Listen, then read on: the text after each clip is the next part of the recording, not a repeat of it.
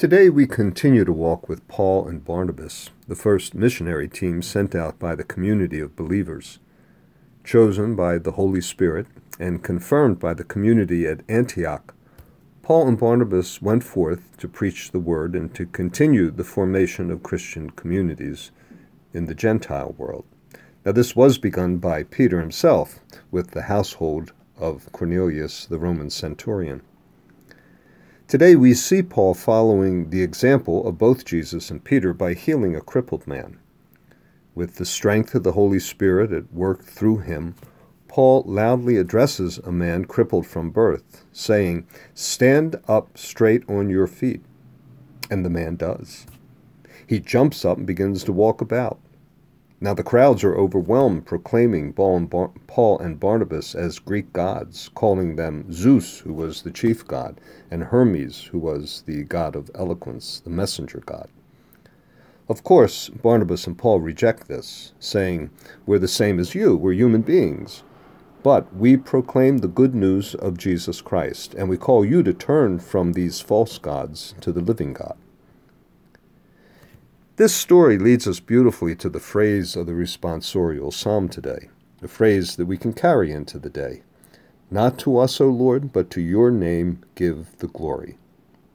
May this phrase stay with us in all that we do today. Not to us, O Lord, but to your name give the glory. Today's gospel then directs our attention to the commandment of Jesus.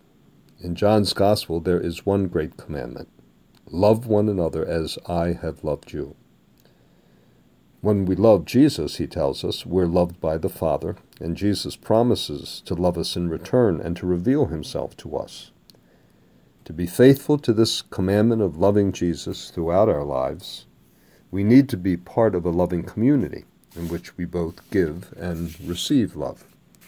And our giving of it needs to be done in a way that it can be received by those in need a love that is nourishing and tender.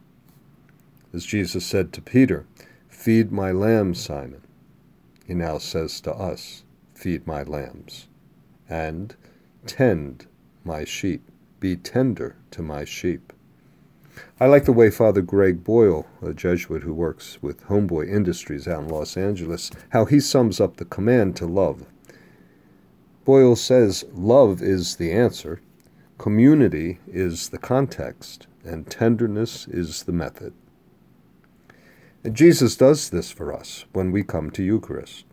We gather as a community first to hear the message of God's love at the table of the Word, and then we respond to this good news with praise and thanksgiving in the Eucharistic prayer.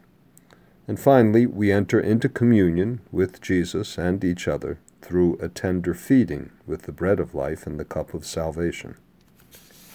And so, dear friends, as God's adopted children, brothers and sisters of Jesus the Lord, dwelling places of the Holy Spirit, stand up straight in faith, stand up straight in hope, stand up straight in love. And turn to your God today and say, Not to us, O Lord, but to your name give glory. And then receive the tender love revealed in the gift of the Eucharist. This is Father Jim Wallace at San Alfonso Retreat House in Long Branch, New Jersey.